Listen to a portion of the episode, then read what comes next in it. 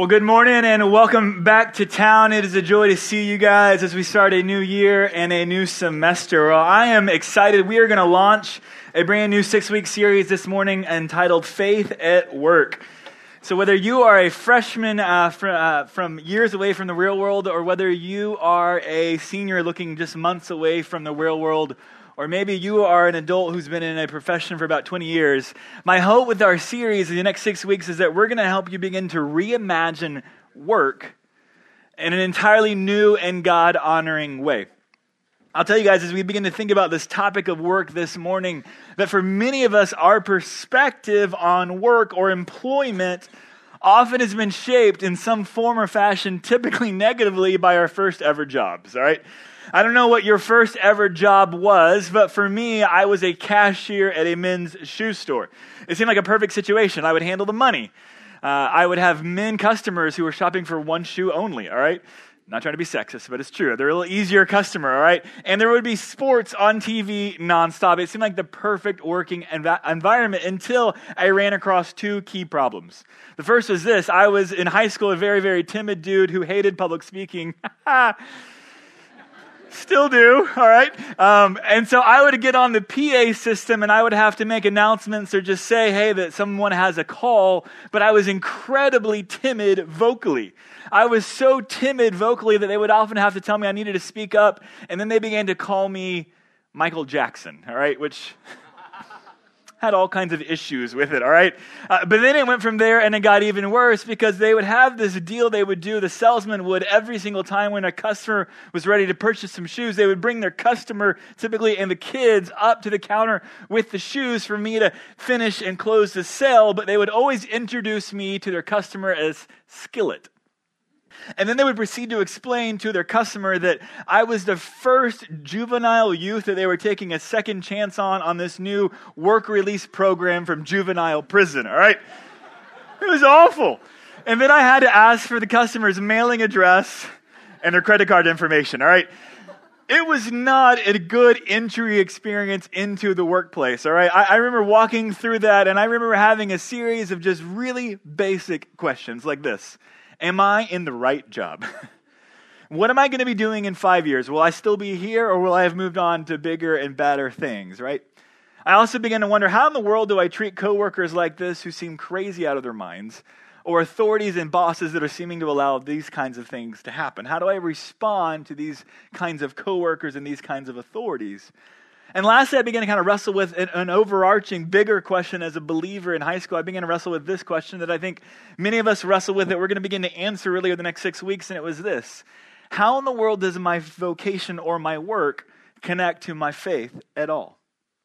I was a cashier in a men's shoe store, and I was beginning to wonder and beginning to think about how does what I do matter at all for eternity? I couldn't answer those questions then.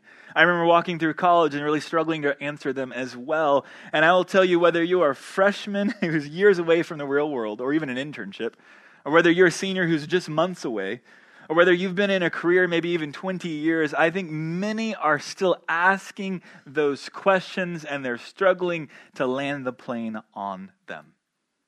How does their faith relate to their work?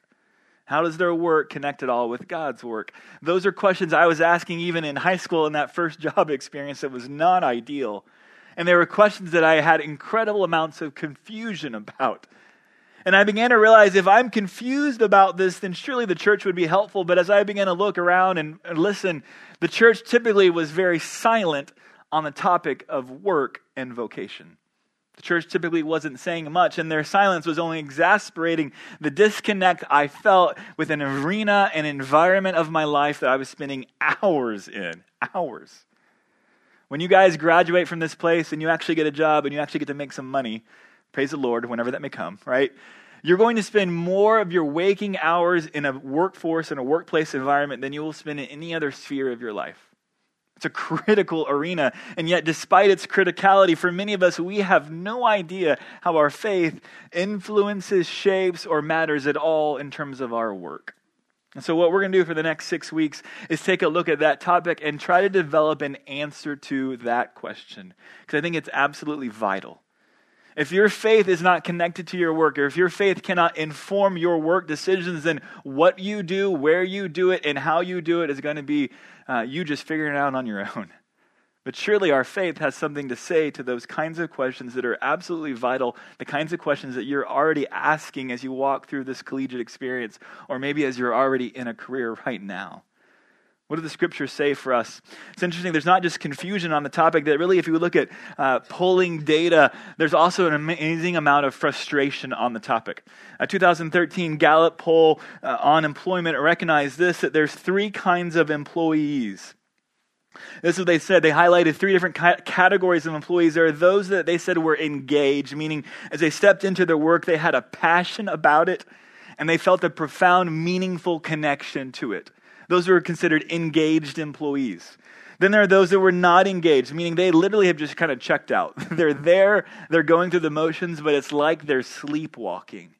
And then lastly, there are a category of employees that are actively disengaged, meaning they're not just unhappy, but while they're at work, they're actively and uh, proactively trying to undermine everything that's happening, okay? Three different categories of employees. And I want to show you the data. I want to show you where these categories and how many people are in each. This is Gallup polling data since 2000 all the way to 2012. That's a 13 year period, all right? And in this period, what you're going to see at the very top of the graph is that in no year did the engaged employees who felt a passion for their work and a profound connection to it, never in any year did that category amount to more than 30% of the workforce. Hmm. Less than 30% of the workforce every single year feels not engaged, at least. They're not profoundly connected to it. Uh, almost over 50% are not engaged, which means they're there, but they're just kind of going through the motions. And then almost 20% are actively disengaged, which means they hate it and they're trying to undermine everything that their job asks of them, okay? Which means as you look at the workforce polling data, 70% of employees over a 12 year period year after year after year are telling us they are not engaged with work. It's not meaningful to them. They're not passionate about it. They're just there and they're going through the motions or they're hating it.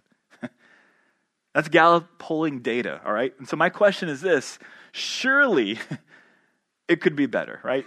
Surely God would have something better for us. And the question is, why are we here? Why is there such confusion on the topic of work and why is there such frustration? Oral, oral historian Studs Terkel, in his book Working, said this that most people live somewhere between a grudging acceptance of their job and an active dislike of it. And that's sombering as you think about the real world, right? Or as you're sitting in a career. For every single one of us, I remember when I was sitting in college, I was looking at employment and vocation one day, I was thinking, surely I'm going to find something. Maybe it's not my dream job, but I'm going to find something I'm passionate about, that I'm going to find meaningful, that I can invest my life in, in whatever vocation that would be. That was the quest. Well, it seems that 70% of people aren't finding that in the workforce. Well, why? Why is that? I think for many of us, I think it's because they have not found a way to connect often faith or a sense of who God is with vocation at all. These are two different worlds, and there's a profound disconnect between faith and work which is why there's no wonder there's such confusion about the topic and there's such frustration in the topic. Because we've separated these two things from one another, so no wonder we're confused and we're frustrated. What I want to begin to do this morning and what I want to begin to do in the next six weeks is, is reorient and reconnect these two topics so that we can find and that we can experience God's best in that topic, all right? Uh, it's fascinating as we kind of walk through that. I'll tell you guys this morning as we walk through uh, this idea of, of, the disconnect between faith and work. I'll tell you guys, this isn't going to be kind of a normal morning where we open a passage and I kind of go verse by verse. Uh, really, what we're going to do a lot this morning is going to be cultural and sociological. There's a profound disconnect between faith and work, and we're going to look in the next five weeks as to what the scriptures say about these topics. But this week and this morning, what I want to do is show you culturally and sociologically how we got here.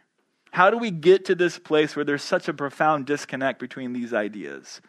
And as we do that this morning and as we go over the next five, six weeks, I want to highlight for you guys a couple of resources that I'm going to lean on heavily that I'm going to highly encourage you guys to either grab or look at yourself as we kind of walk through the series. Uh, the first is Tim Keller's book, Every Good Endeavor. Uh, much of what I'm going to say on Sundays uh, over the next five, six weeks is going to be patterned directly off of his book.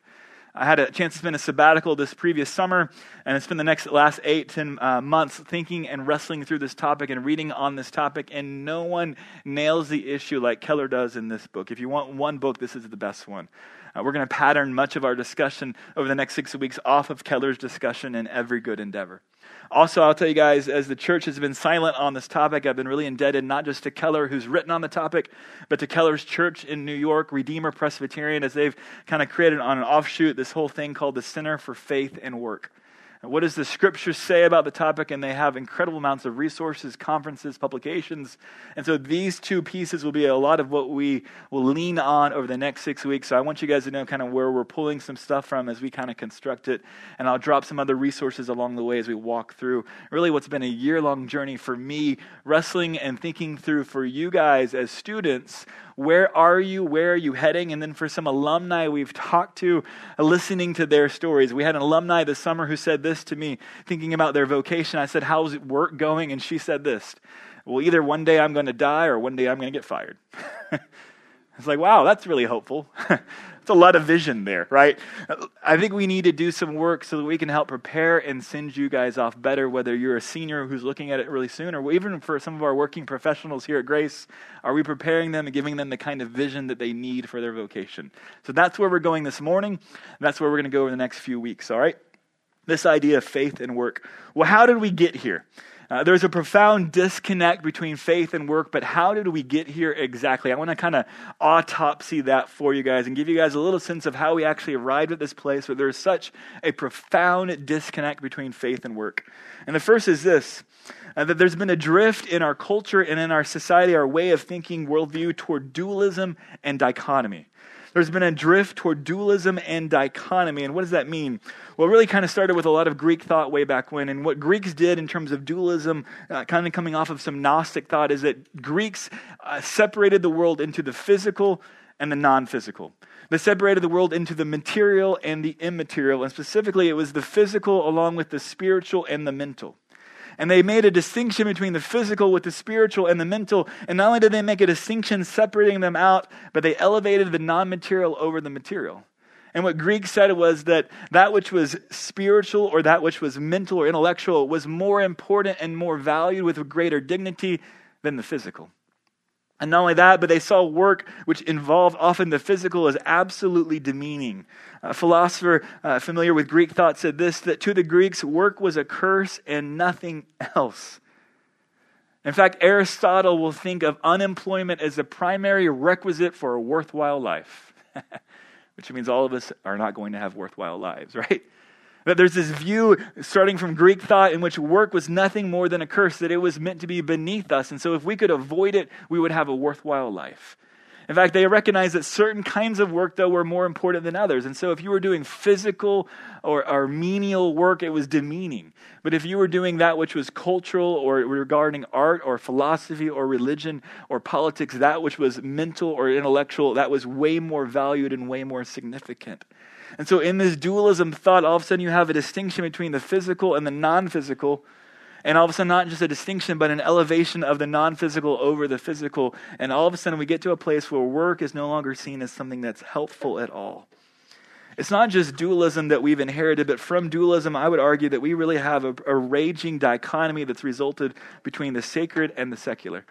That in our modern culture, as we think about life, as we think about work, especially, uh, we have this raging view of what is secular and what is sacred, as what is religious and what is non religious. And in our postmodern culture today, really the idea is if you have something that is religious, it shouldn't be let into the common square of politics, of education, or any other arena of your life. That which is sacred or religious should be kept over here, and it shouldn't touch, inform, or speak into any other arena of life. Why would your faith speak into the bedroom? Why would your faith speak into the boardroom? Why would your faith speak into the classroom?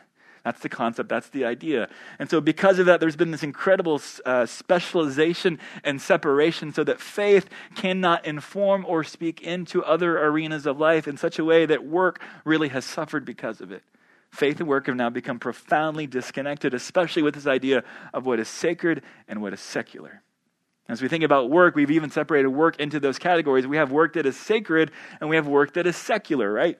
So, what is the sacred work? Sacred work, of course, would be those that are pastors and those that are missionaries, right? And then secular work, at least what our culture often thinks about and what we've inherited at times, is those kinds of professions that are not those things, that are not religious in orientation. My question will be as we look through the series is Does God orient vocations in those kind of separatistic ways? And I think He doesn't. In fact, as we think about ministry or we think about work, really the same Greek word for work that gets translated ministry is the same Greek word that gets translated for other, other every other kind of profession. That it doesn't seem from the Greek or from God Himself that He has that kind of distinction about the kinds of vocations that we have. There's not sacred, sacred vocations and there's not secular vocations. But we've so disrupted our way of looking at the world that we think in those categories now. In fact, I love this quote from a businessman named William Diehl, and he says this uh, If lay people can't find any spiritual meaning in their work, they're condemned to living a certain dual life. Again, this idea of dualism. Not connecting what they do on Sunday morning with what they do the rest of the week. They need to discover that the very actions of daily life are spiritual and they enable people to touch God in the world, not away from it.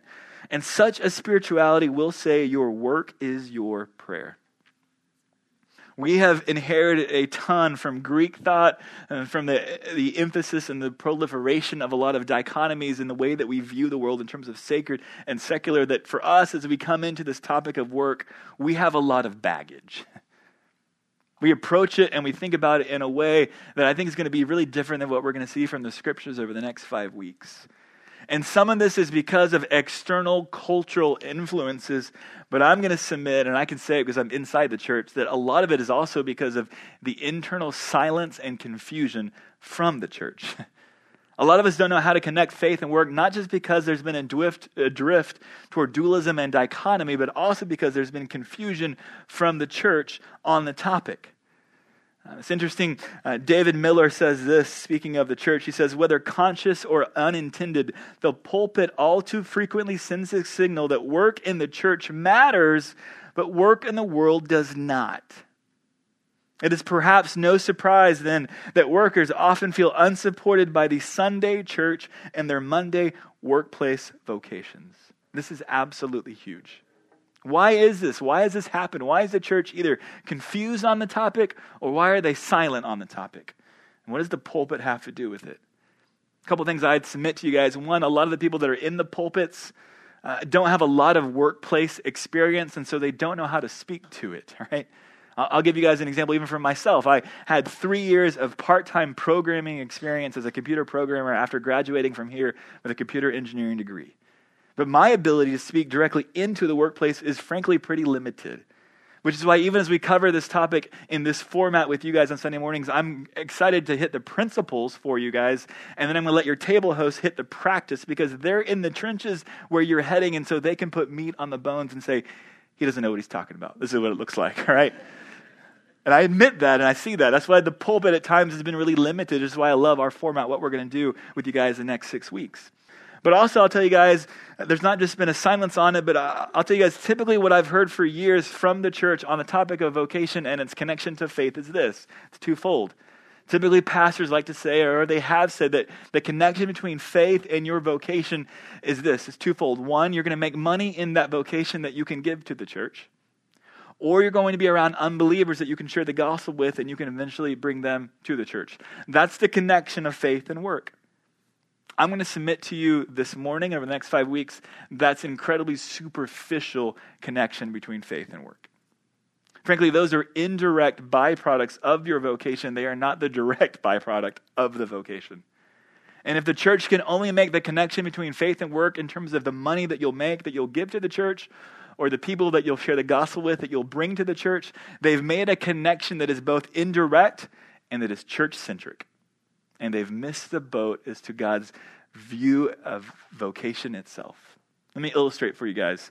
Uh, when I was a kid growing up, um, one of the habits that my dad and I got into is we loved to buy gifts for my mom that were for the kitchen, all right? and so we would buy like cake trays, baking pans, and then it kind of became a joke, and we kind of kept just building on it. And so we began to buy like crazy things like bread makers, and it just went on and on year after year, all right? Now, did my mom like to cook? Yes. Were these good gifts? Yes, they were top of the line, all right? But were our gifts for the sheer love of cooking? No. Why?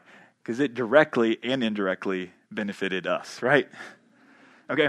I think sometimes when the church speaks of vocation in response to tithing or response to coworkers that get brought to the church, they're speaking toward indirect benefits of it, and they've missed the sheer love of the vocation. And what we're going to do next week, especially, is expound that and talk about what is God's design for vocation. And what you're going to see next week is going to be really different than maybe anything you've heard before. And so, what God's designed vocation to be, and we're going to start all the way back in Genesis 1. And we're going to see that God worked, and then He asked Adam and Eve to work, and the work that He gave them looks very different than anything we've typically said about vocation. Because when we speak about tithing and we speak about coworkers that you can bring to the church, those are indirect benefits of vocation, and they are church centric benefits of vocation. But the primary benefit of vocation may have nothing to do with what occurs in the walls of the church but it occurs on the outside of the walls of the church, in the city and in the community. And we miss that. And we're going to try to develop that for you guys over the next five weeks, all right?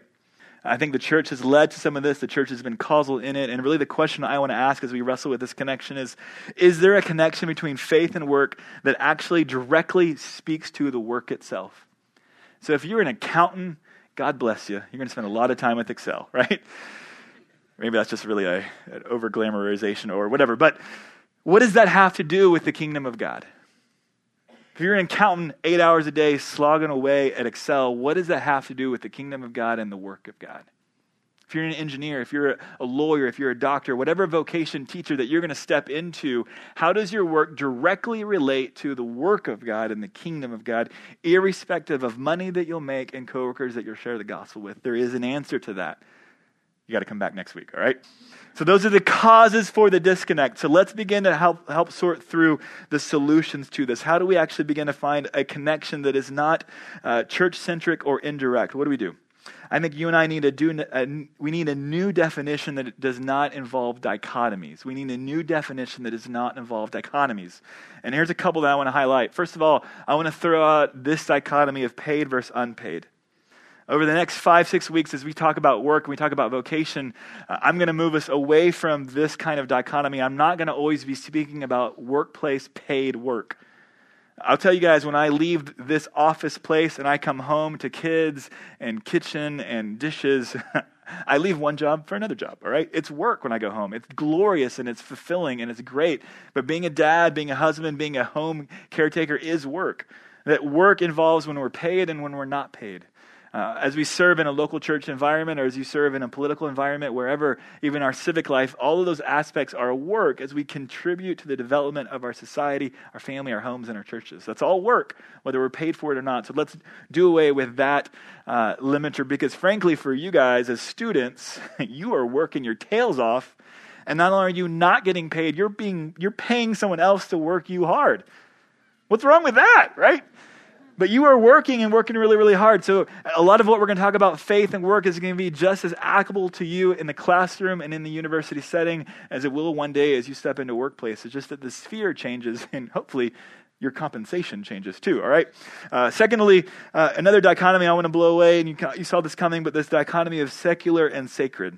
Uh, we got to stop speaking in terms of these kinds of labels. Uh, and let me quote from the great reformer Martin Luther when he says this that it is pure inventions that, that, pope, bishops, priests, and monks are called the spiritual estate, while prince, princes, lords, artisans, and farmers are called the temporal estate. Again, he's saying this idea that there's a sacred profession and a secular profession, let's blow it away. This is indeed a piece of deceit and hypocrisy, and yet no one need be intimidated by it. And that for this reason, all Christians are truly of the spiritual estate, and there is no difference among them except that of office. We are all consecrated priests, and I didn't give you guys the quote. Here it is, all right? Uh, we are all consecrated priests. What I think Luther's doing here is not just emphasizing the priesthood of all believers, but he's emphasizing the priestly activity of believers in any office or vocational arena that they step into. That's a huge move. Not just that all believers are of a priestly class, but that no matter their office or vocation, their activity can have the opportunity to be of a priestly kind of activity. How do we get there? How does that idea get uh, germinated and developed? I think part of it goes back to their view of the sovereignty of God. Uh, one of my favorite quotes in terms of some of the reading on this whole idea of vocation comes from a guy named Abraham Kuyper, and he says, There's not a square inch in the whole domain of our human existence over which Christ, who is sovereign over all, does not cry, Mine. That if you have a relationship with Jesus Christ, then He's sovereign over every arena of your life. That He has a purpose for marriage, He has a purpose for your home, He has a purpose for your school life, He has a purpose for your sex life, and He has a purpose for your work life. And that if He's sovereign over every arena of life, then He can speak into that because of the relationship that He has with you. I had, had this realized to me in a very profound way yesterday. Uh, we have two little kids, uh, a little girl, Caroline, who's six, a little boy, Colt, who's three and a half. And one of the interesting things at the early stage of development of a child is there's a profound sense of security with a parent. And that relationship and this jurisdiction over every arena of that little dude's life is extreme. So uh, early on, they don't eat without us, okay? Uh, they don't get cleaned without us. There's nothing they can do in their life without us. So our jurisdiction over them is extensive. Everything flows through us. We have an influence on every arena of their life, which means as they develop and as they mature, there's also certain conversations that they're not used to occurring in certain contexts, right? They don't know how to compartmentalize yet. That happens in adulthood, and that tendency to compartmentalize is what got us in trouble with this whole faith and work thing. But for my boy, yesterday we're at Lupa's, all right? Uh, and I'm ordering coffee, and he's sitting at the bar with Caroline, our daughter, and they're just talking. And all of a sudden, across the coffee shop, he says to me out loud in front of everybody and everyone studying quietly, Daddy, I have to go poo poo now. All right? Because of the relationship and my jurisdiction over all of his life, he brings everything to me and doesn't worry about who hears. All right? The coffee shop completely lost it for the next five minutes. All right? It was mortifying, all right? Mortifying, all right? So it was a great conversation coming home, going, buddy, you can tell me about anything, but let's think about our environment when you want to tell me, all right? Great moment, teachable moment, all right? But in terms of our relationship with Christ, He has jurisdiction over all of our life, which is why there's a connection of our faith with every element of our life. We can't compartmentalize our life and think that our faith can't apply to it because it applies to every arena of life, every single arena. Uh, Paul will say it this way in Colossians chapter 1. He says, He is the image, speaking of Jesus, of the invisible God, the firstborn of all creation. For by him all things were created, both in the heavens and on earth, visible and invisible, whether thrones or dominions or rulers or authorities. All things have been created through him and for him. Christ is sovereign over everything that is created, everything that is visible and invisible, which means even vocation is created by him and it's for him. Our faith relates to our vocation and our work life existence. Can't compartmentalize it. We need a new definition, we need a new idea of vocation.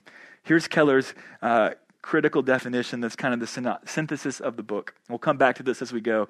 Here's what he says A job is a vocation, which means it's not just an occupation, it's not just something you do, but it's a vocation in this sense if someone else calls you to do it and you do it for them rather than for yourself. And so our work should be reimagined as a mission or service to something beyond merely our own interest. As we shall see, thinking of work mainly as a means of self fulfillment and self realization slowly crushes a person and it undermines society itself. Keller is going to unpack for us here, and we're going to expound it as we go a new paradigm and a new idea of vocation. Think back to Renaissance days when an artist would be called forth by the city to commission and to develop a piece of art that would be for the benefit of the city. That's the idea of vocation. That's the idea that we ought to have of our work, that someone has called us to it, not primarily for our own benefit, but for the benefit of the city and for our community and our country and the world. But when we get career and we get vocation disconnected from faith, of course, then it becomes about us, our own self advancement. And all of a sudden, we choose the wrong jobs. We go about work for the wrong reasons. And all of a sudden, it's a weight upon us and it undermines the fabric of society itself. Which is why one of my favorite quotes comes from Robert Bellah, and he says this that to make a real difference in our world today, there would have to be a reappropriation of the idea of vocation, or return in a new way to the idea of work as a contribution to the good of all, and not merely as a means of one's own advancement. What he's saying is, as you look at your world at large, as you see social injustices, as you see a broken world, a corrupt world, as you see poverty that cannot be fixed, as you look at the world and you go, there are so many things wrong with it. What Bellah and what Keller are going to say is your greatest contribution to the kingdom of God, your greatest contribution to the world at large will primarily be through your career. It's not about primarily what it does for you, but it's going to be about what you do for someone else and your contribution to the city, the communities that you're a part of. That God's purpose for your life is not despite of your vocation or a secondary add-on, but it's going to be primarily and strongly through your vocation. And the vocations that are going to have an impact are not just those that we would highlight as sacred that connect with God's work. No, no, no all vocations connect with the work of God. And I'm going to show that to you guys next week as we look at God's design for work. It's going to blow away your categories, it's going to blow away your definitions. And hopefully, we're going to begin to reimagine work as God intended it. I'm going to wrap up with this one last quote. Uh, after we celebrated Martin Luther King and all that he did in terms of race in our society, I ran across this quote from him this week, and I thought it was profound on this idea. He says this God's complete work is set in motion through vocation. Martin Luther King Jr.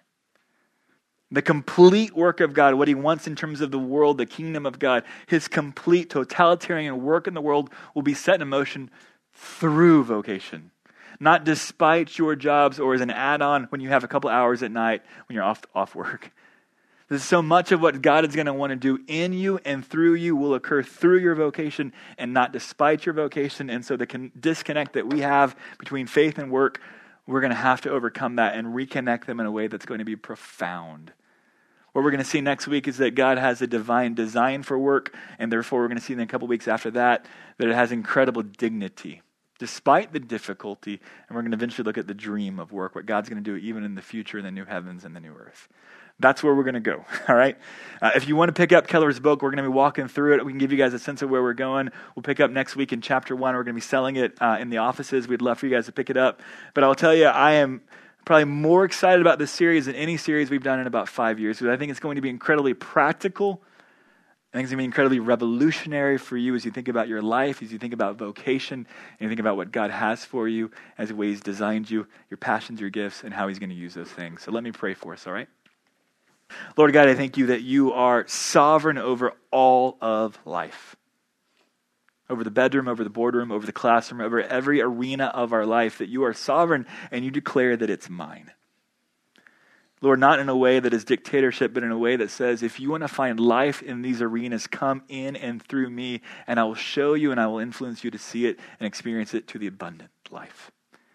And Father, I pray in the midst of some of our confusion about work, in the midst of some of our frustration at times about work, Lord, I pray that you would teach us. I pray that this series would be incredibly helpful for us as we engage one day with coworkers, as we engage in the different arenas that you'll put us, Lord. I thank you that your scriptures are not silent, even though the church has been at times on this topic. Thank you that your word says much. Lord, that it will frame for us the discussion that it will teach us as we look at even beginning in Genesis 1, that you were the first to work that work could not have had a more exalted inauguration because you worked for six days and then you rested as you created the earth and as you cultivated it. Lord, teach us and train us to see and have work reimagined so that we understand it as you created it and as you intended it. Lord, we ask for these things this morning through your Son and by your Spirit, we pray. Amen.